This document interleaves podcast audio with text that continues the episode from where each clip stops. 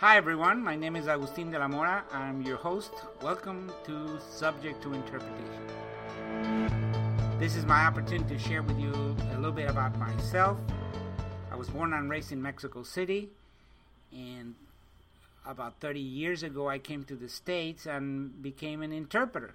It's kind of an interesting switch because originally I went to school and studied psychology when I went to uh, when I came to the states, the first job I had was as a teacher for a school of languages, and one of my students uh, requested that I help him to do a deposition for one of his clients, and it was very interesting. Uh, my director encouraged me to go and work as an interpreter for this uh, lawyer, and uh, I will tell you the first thing that I learned was that I had to speak in the first person because uh, when I started speaking and saying things like she says that her sister and her brother, it was so confusing that the attorney taught me to speak in the first person.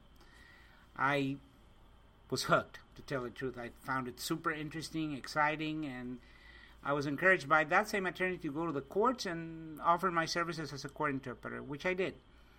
And I was asked a couple of questions, and I told him I was a teacher. I worked for this company and I did a deposition and I was invited to come back and before I knew it I was interpreting in the courts. And I had never been in a court of law. I found it all I felt like I was in a movie or something. It was really cool.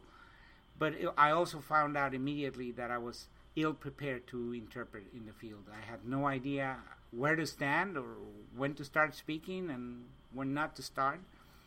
But lucky for me, uh, there was a group of interpreters already working in the course. This was in Tampa, Florida, in the 80s, and they took me under their wing and helped me understand the process, understand uh, how to get trained to become a court interpreter, which I did. And a few years later, I became uh, certified. I took the first certification exam from the state of New Jersey as a court interpreter, and then a few years later, I became a federally certified court interpreter. And after that, I when certification came to the state of Florida, I became certified in the state of Florida, and in 2015, I became a certified medical interpreter. Maybe 2013 actually. So I've been doing interpretation for a long time. I, th- I find it fascinating. It's really exciting. I've been in the trenches with many of you interpreting in the field. But uh, I also like training, and based on the experience that I had when I first started, I thought I would pay it forward and I tried to offer my knowledge and what I have learned about interpreting in the field to others. So I opened a training company and we've been uh, actually we're very excited to tell you this is the 20th year that De La Mora Interpreter Training is uh, working in the field with the interpreters and helping develop interpreting programs and curriculums for uh, states and universities, and it's really a lot of fun. So I decided to, well, actually, my team decided for me that we should have a podcast because I don't think there's any, or maybe very few places or spaces for us interpreters to talk to each other, to share our feelings and our thoughts and our expectations from the profession, and to have the opportunity to hear from people who are involved in the field, who have been working either as interpreters or administrators or even end users of the services. Uh, how are we doing in the field and what is it that we need and what can we do to make it even a better uh, fit for our needs and the needs of the communities where we're working. So that's how Subject to Interpretation was born, and I I'm very happy and excited to tell you that today is our first podcast and we have a great guest for you. The format is going to be always the same. We're going to have a great guest that is working in the field, either, as I said, as an interpreter, as an end user of interpreter services. We're going to try to make it all fields. We will talk about medical interpretation, but because uh, my original field and my formation as an interpreter in the country started in the legal field. Today we're going to talk about court interpretation. And our first guest is Jackie Ring. I am super excited uh, that she agreed to be our first guest. She is the manager of language access services for the National Center for State Courts, and I've had the pleasure to know Jackie for many years, uh, more than 10. And we served together in one of the committees for the National Center for State Courts, uh, uh, consortium at the time. So she is very knowledgeable. She has a wealth of knowledge and experience in the field of court interpretation, testing and development, training, recruiting. She's really a, a very important part of this process in the United States. And today we're going to have a conversation with her. We're going to have the opportunity to talk to her about what are the challenges for interpreters, what are the challenges for the end users, who is using court interpreters, and why is it difficult to pass this famous test that everybody's scared about. Anyway, we will have a long conversation with her uh, that will allow us to literally uh, pick her brain regarding the state of court interpretation in our country and what can we do as bilingual people who are interested in the field or court interpreters that are already in the field certified or in the process? Uh, i'm sure you will enjoy her take on the obstacles and opportunities afforded to interpreters in this country. So how about we get started? Let me welcome jackie ring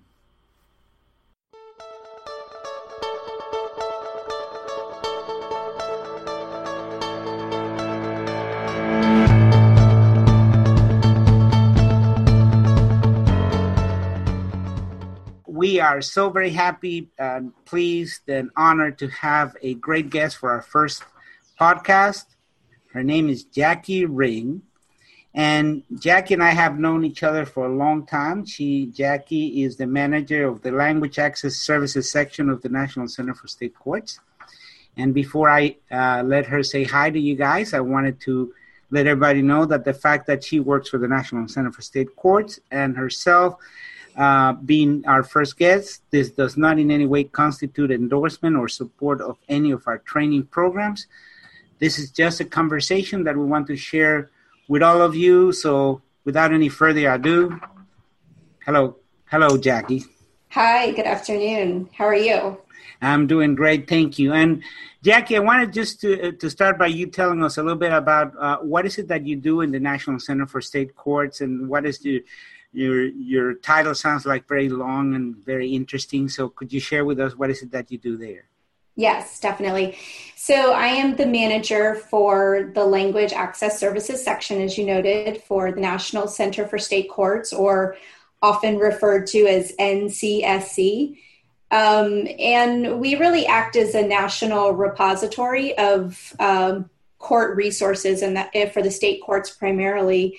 And that can run the gamut of all the subject areas uh, that courts get involved in. Um, particularly for my work, we are the repository for language access resources, so really providing the courts with information and resources to help them uh, provide adequate or um, language access services in the courts. And then we also are the national um, repository for the state court interpreter exams.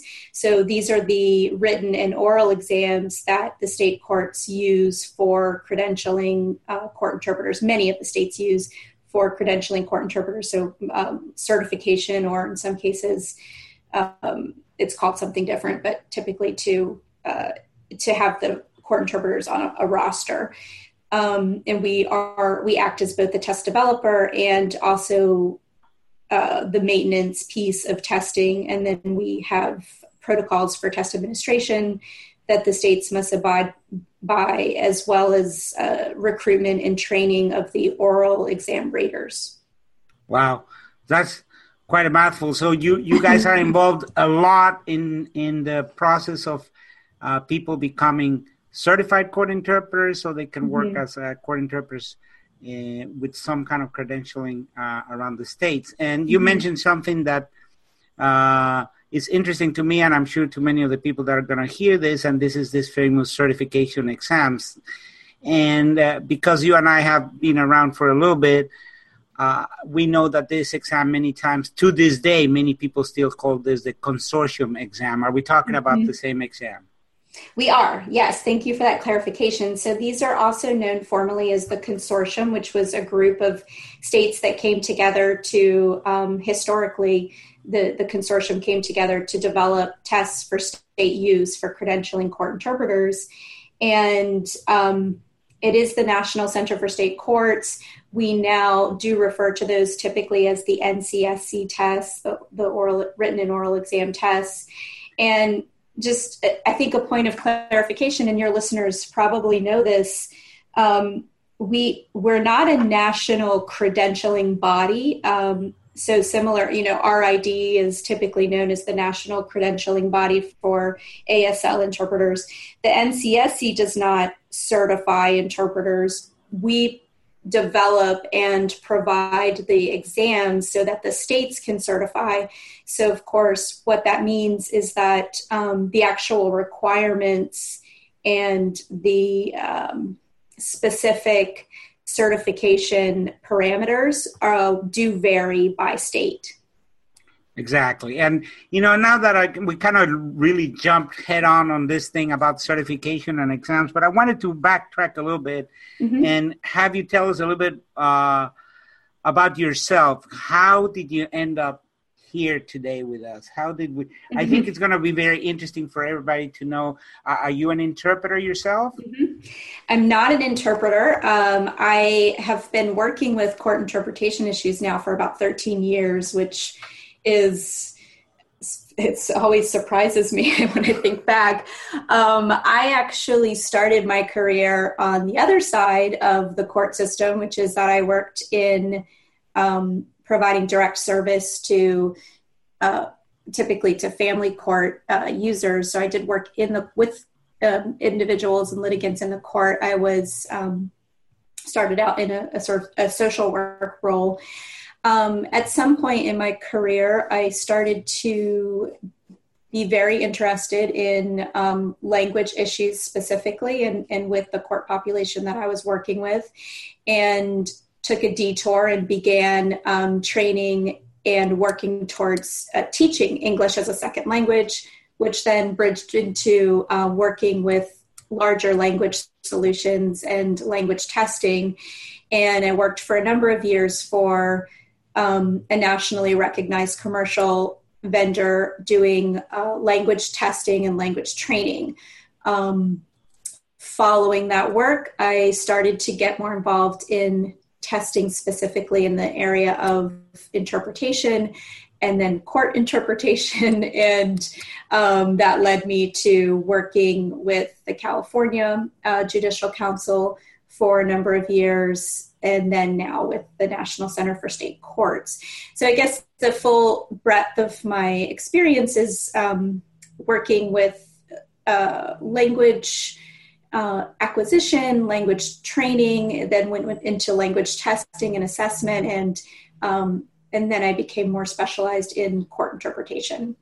Right. So I think that, like many of us, since I'm an interpreter myself, you ended up in this field almost by mistake, let's say, serendipity, right? You started yeah. on left field, ended up over here. I, I think that that's uh, pretty typical of people who are interpreters in this country, especially mm-hmm. because uh, until recently, I don't think anybody uh, was aware of the fact that interpreters existed or what mm-hmm. we do. And I always tell uh, friends of mine that when I travel, often people ask me what to do, what do I do, and I when I tell them I'm a court interpreter, they say some all those guys with the little machines that sit in front, and I go no, those are the court reporters. Mm-hmm. Oh. Yes, yeah. Uh-huh. So what do you do? Mm-hmm. I'm a court mm-hmm. interpreter. Oh, so how many languages do you speak? It's really interesting that people kind of don't. Um, place us exactly as to where we belong in the courtroom. And many of us just felt I was a teacher myself and ended up here we are talking about court interpretation. Mm-hmm. And now, uh, in your opinion, Jackie, what what are the changes you've seen in the last 13 years you've been doing this? Mm-hmm. Where are we today as uh, as far as court interpretation goes in this country? Mm-hmm. Um, there's a couple different areas where I think there's been some uh, significant shifts. I think I think the profession, in terms of court interpretation uh, and court interpreters, has really grown in terms of um, acknowledgement of, of understanding the importance for court interpreters. And I think that's a, a really f- amazing shift in, in seeing the growth. Um, within the state court landscape, there's also a broader use of interpreters. I mean, the expansion into using interpreters in all proceeding types um, potentially using interpreters for um, events outside of the courtroom and uh, ancillary activities has been a real expansion over the years. And I think that's um, definitely just a, a, really positive growth and evolution. Um, I do think within the 13 years, one thing I haven't seen change very much, and I hope to see change, is that we really seem to continue to have a need for court interpreters that's greater than the individuals that really are um, able to meet the the demand at the level needed for court. Um, and I think that that it, it's it's as if the need continues to like outpace the growth of um, interpreters. So I really hope that there's more um, avenues for pipeline development and uh, resources and training and, and just overall um, growth of the interpreters the, as a as a uh, as a cadre of individuals who can serve the courts because the need is there and um, I would say definitely within the last 13 years we also see that the need is growing in, in cities and states that may not have been the traditional gateway uh, states where you would see kind of a, a stronger immigration pattern. So the need for court interpreters is it's national and it's really even in the smallest cities um, across the United States, and and and that really shows that there's a demand for the profession and a real need to continue to develop individuals who are qualified to to work in the courts. Yeah, I, I, I, agree with you, and I think that that's very obvious that uh, the need is there. But don't you think that uh, the need is very obvious for people like you and me when we're in ins- inside or working in the courts? Maybe you talk to a judge and go, "Yeah, sometimes you know when here comes this guy and he doesn't speak the language," but I think that the problem, uh, or part of the problem, might be that outside the courts, outside our universe, there's still like not a lot of information or mm-hmm. or desire uh, even uh, acknowledgement of the fact that interpreters uh, have a, a job uh, that is a real job mm-hmm. not only in the courts but in, in other fields because like i said many people out there when i tell them that i'm an interpreter they really have no idea do you think that that's uh, part mm-hmm. of the mm-hmm. problem that the general public really is not aware of our existence as interpreters Mm-hmm. I do think that's, um, yeah, I think when, when you think of interpreters, you sort of um, probably visualize uh, kind of conference interpreters and the UN level of sitting in a booth and providing the, the kind of conference interpretation that's been sort of popularized in in media and such. So I think you're absolutely right. I think the profession of of interpretation um, it's not something you think of when you sign up for college courses right or when you're in high school thinking exactly. about you know what am i going to be when i grow up mm-hmm. um, and i think that the the first sort of original wave of interpreters uh, in the us or at least in my experience of meeting interpreters tended to be individuals like you just you know opened our conversation with who kind of came into that path through other avenues. These may have been individuals who'd been working in teaching or training, or sometimes even like in the medical profession in their home country and then moved here and became interpreters. So um, it really historically the court interpreters that I've met have have traditionally come to the profession as a second profession or really as, as a, something they did later in life. And I think in order to attract um, individuals to enter that pipeline straight from college, it really does have to become a national um, job, a job that you know about yeah. and that you prepare yeah. for accordingly. Yeah, I think that you know. Uh, they the song says that you don't want your kids to grow up to be cowboys. I don't know why, uh, but uh, a lot of people say, "Oh yeah, when I grow up, I want to be a doctor, a firefighter, an engineer, a bunch of stuff." But I don't think you hear kids saying, "I would like to be an interpreter." At least not mm-hmm. many that I've heard of. And uh, even if they're studying languages, they're still kind of off that field. So maybe we need to do a better job going out there and, and telling people that is a, this is a real profession, not, uh, not something that you just fall into and then you do it. Mm-hmm. Uh, I, I keep on telling uh, judges and attorneys sometimes that my training when I first started 30 years ago as an interpreter was very thorough. They asked me, "Do you speak Spanish?" And I said, "Yes." They said, "You can you be here tomorrow at 9? I said, "Yes," and boom, I was a court interpreter. And uh, mm-hmm. that and I, to tell the truth, even then I didn't know that court interpreters existed. Even though I'm a, I was a bilingual person and I was teaching languages in a school, I had no idea that uh, the services were needed. So maybe we need somehow to reach out to the next level, not the people that are already using interpreters, uh, but people who might become interpreters or something like that. Mm-hmm. What, do you, what do you think? Oh yeah, definitely. I, I mean, I think that uh, that having it become a more um, acknowledged and understood professional path is would be extremely helpful. And having a national campaign would be great. Are you trying are you giving me a national task? So yeah, exactly. uh, leave here with that. You, you sure you don't want to be the pr person also? Like yes. maybe put you on commercials and say please become an interpreter. It's a lot of fun yeah, so I'll put that on my to-do list. Yes, we can put on it. All right, and as as an let's let's go because I think there's obstacles both for the end users of uh, interpretation and for interpreters themselves. What do you think, as end users, you say the courts are aware that they need interpreters. What why are they having such a hard time finding interpreters? You think? Mm-hmm.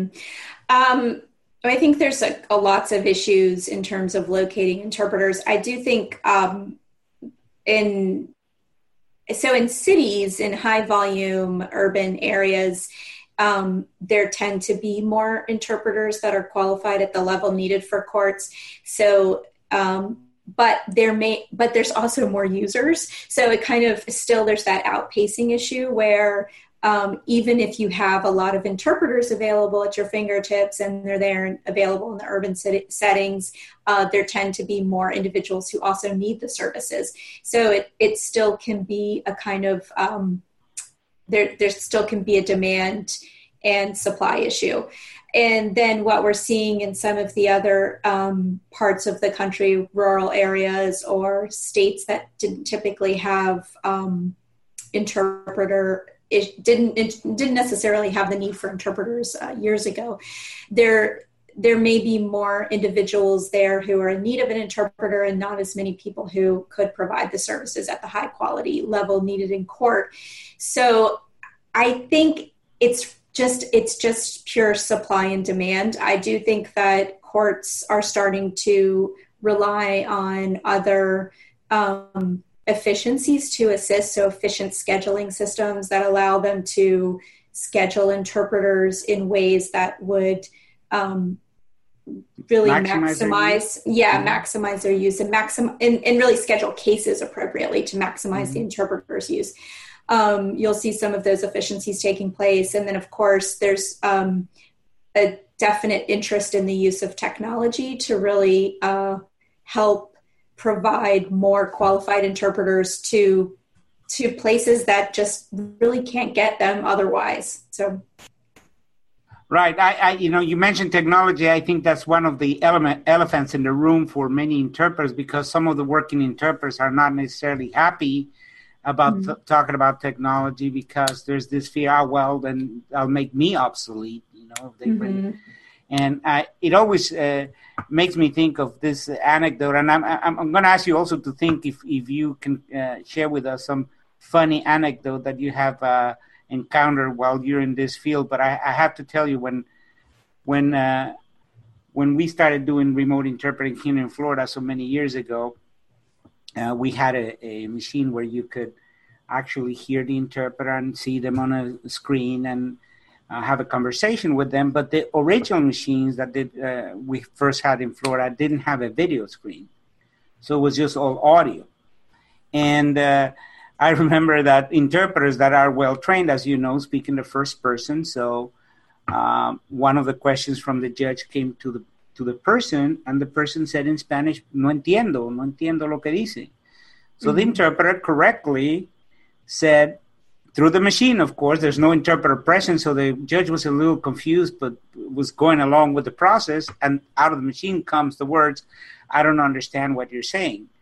And the judge said, You see, the guy doesn't understand the machine. so, so I think that technology has a lot of these moving parts because uh, we're, you know, if we don't understand what interpreters do, it makes it even more complicated, mm-hmm. this technology thing. Mm-hmm. Yeah, I mean, I think that technology, um, I, and I mean, I'm not just speaking to interpretation here, court interpretation, even. I think technology is appropriate for appropriate purposes. So, I mean, across the board, right? I mean, in, in all of our worlds of communication. And um, I, I mean, I think that courts, and not just courts, but other industries, are looking to technology as a way to really improve services because in a lot of cases it is it is appropriate and beneficial to all parties to have a qualified credentialed court interpreter provide services and um, if you're in the middle of the woods somewhere you know and, and can't yeah. And you know remember i mean there are these there are communities where there will be large you know agricultural communities who don't speak um, english proficiently who may be out in a very rural area. Um, it's if it if you can get a qualified court interpreter and this and the technology is going to assist that end user um, it may be the appropriate solution. So i think that um, and and i don't i don't think technology will um, if used appropriately i don't think it will take the place of individuals. I think um, certainly individuals who are comfortable with technology may end up um, you know taking on those taking on those opportunities that come available. But um, yeah i think that and i think courts are being very cautious. So i right. um i i i do think that that it can assist with uh, providing a qualified court interpreter if that if that's right. the only way mm-hmm. Yeah, and I, I think that that's the key, right?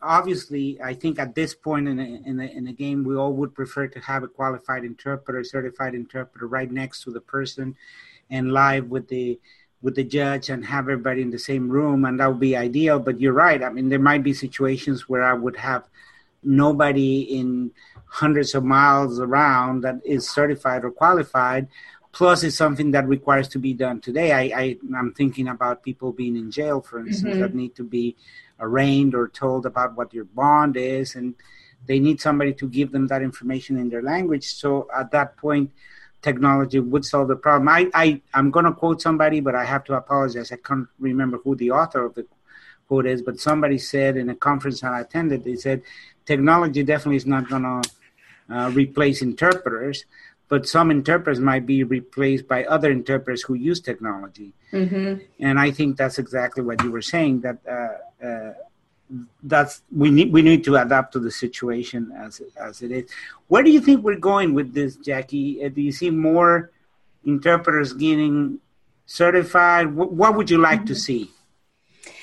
Uh, I mean, I definitely think we need more certified interpreters nationally. So I hope that that is um, part of the solution and where where we see um, some growth for sure. I mean, we also have just so many different languages around the country, um, and they really can differ in the various states because Spanish is by far number one in most states in terms of volume and, and need, but then it can really vary depending on the immigration population and trends in the specific states, and in some cases, um, uh, refugee resettlement, some of the other factors that come into play. And so I think we need to continue to to grow interpreters in numbers um, in Spanish for sure, and then uh, in all of these other languages for which, um, in many cases, there may be very, very few people nationally. Mm-hmm. Um, at the National Center for State Courts, we are working to build a national database that would allow state courts to really um, be able to contact interpreters from other states and uh, be able to work with them in their states. And that's a, a, national effort that's underway. And I think that will really help to also, um, particularly in languages other than Spanish, where there may not be um, individuals in the home state to provide services, that it'll really help to um, provide more processes and platforms for states to find the interpreters that they need. Um, I don't think the field is going away. I think um, right. language right. and globalization and sort of the solutions that are needed to provide services in many languages is here to stay. I think court interpretation as a field now has to compete a bit more with um, globalization in every other industry. So, you know, now it's possible to use your language skills to be, you know, a localization expert at Google yep. or to work for, you know, uh, national advertising campaigns for Coca-Cola or whatever. Yeah, yeah, yeah. Uh, yeah. and you also mentioned, you know, conferences. I mean, there's sure. m- more and more conferences around the world and around the United States, and they're obviously interpreters are kind of gravitating to that field too mm-hmm. and uh, so so it's an interesting competition that uh, we're working hard and I, I, felt that more than once when I was working in the Ninth Circuit that we would train these interpreters that were newbies that once they got to be really good at it, they would immediately leave us to go get a job somewhere else because mm-hmm. uh, you know they found a, a job as a, a, a, conference interpreter or mm-hmm. something like that. So. Uh, but I, I agree with you. I don't think that we're going to see any any in, in, this profession going away going away anytime soon. Even though my ex uh, father-in-law used to tell me 15 years ago, you better learn to do something else because machines will be doing your job in about mm-hmm. a year. Lucky for me, that hasn't happened, nor do I see it happening anytime soon. But it's very interesting, and I'm, I'm glad to hear that, that I was not aware that it was a project that was underway of creating this national database. I think that mm-hmm. would be a very good service uh, for the courts, and hopefully uh, that could grow into other areas also, because I know that uh, other government agencies. We're talking about court interpretation, but I'm sure other government agencies are facing the same problems. You know, mm-hmm. schools, the Department of Transportation, mm-hmm. and any other entity that has contact with the public. Mm-hmm. So we just happen to be uh, leading the way in, in, in, many respects as, as far as uh, uh training and development and testing, of course. And while we were talking, have you had any opportunity to remember any funny anecdote that you have uh, heard through your uh, travels and trips in this interesting profession of interpretation? any anecdotes? Um, I mean, I don't know that I have any really funny anecdotes. I, I could probably talk about all of the stories I've heard uh, along the testing road of what people say, but I, I probably won't share those here. Yeah, um, unfortunately, we can't share the content of the test, but I'm sure some of them would be uh, well, quite just, interesting. Or just like comments. But um, yeah, I mean, I think uh, one thing, what would I share that's comes from my experience of being in this world. Well, I, will I'll share this because I get this a lot. Um, we do, of course, hear from people about the court interpreter exams, uh, and we certainly take the comments in, in um, always uh, very seriously, and we we do appreciate feedback.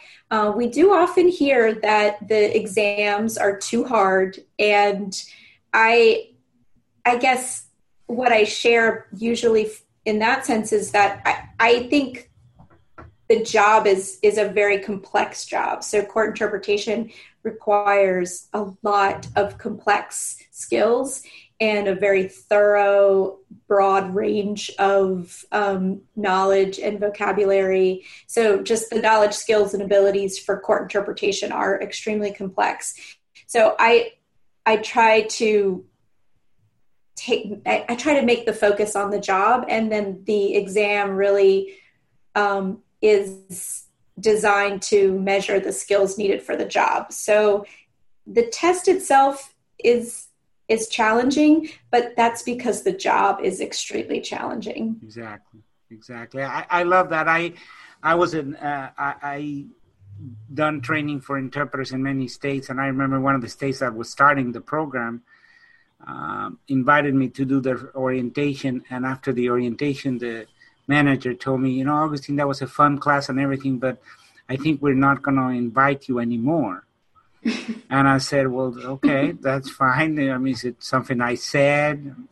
And she goes, Well, you know, the problem is that many of the people after the class they approached us and said that maybe this was not for them because it looks like court interpreting is difficult.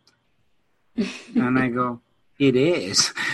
you know, but yeah. then again, somebody's life or liberty is at stake here. And I think this uh, this uh, things that we hear all the time, oh, the test is way too difficult, is because there was an underestimation of the skills needed to actually mm-hmm. do it correctly. Mm-hmm. Yeah, I mean, and it's I um, it's it's really. I mean, as your listeners will probably be interpreters or are interpreters and court interpreters principally, maybe um, it. Everyone who listens to this probably already knows that, so it's not something new. But I think um, right the job is is extremely complex and challenging and i, I always encourage um, candidates too if they ask me about preparation is in addition to all of the other all of the preparation and training that's out there that that they could and should be doing um, to observe court to go to court to watch the way courts operate, it really does help you understand some of those other nuances that make make the job um, what it is. I mean, courts are not they they don't look like what they look like on Law and Order. They're not quiet. Right. They're not like right. ordered. Right. I mean, there's always a million things going on. It's noisy. Yeah. It's hard to, um, you know. So it, it's good to just get that. Um, I think to get that further understanding of what court is like. Yeah, yeah, and yeah, it's more like law and disorder, right?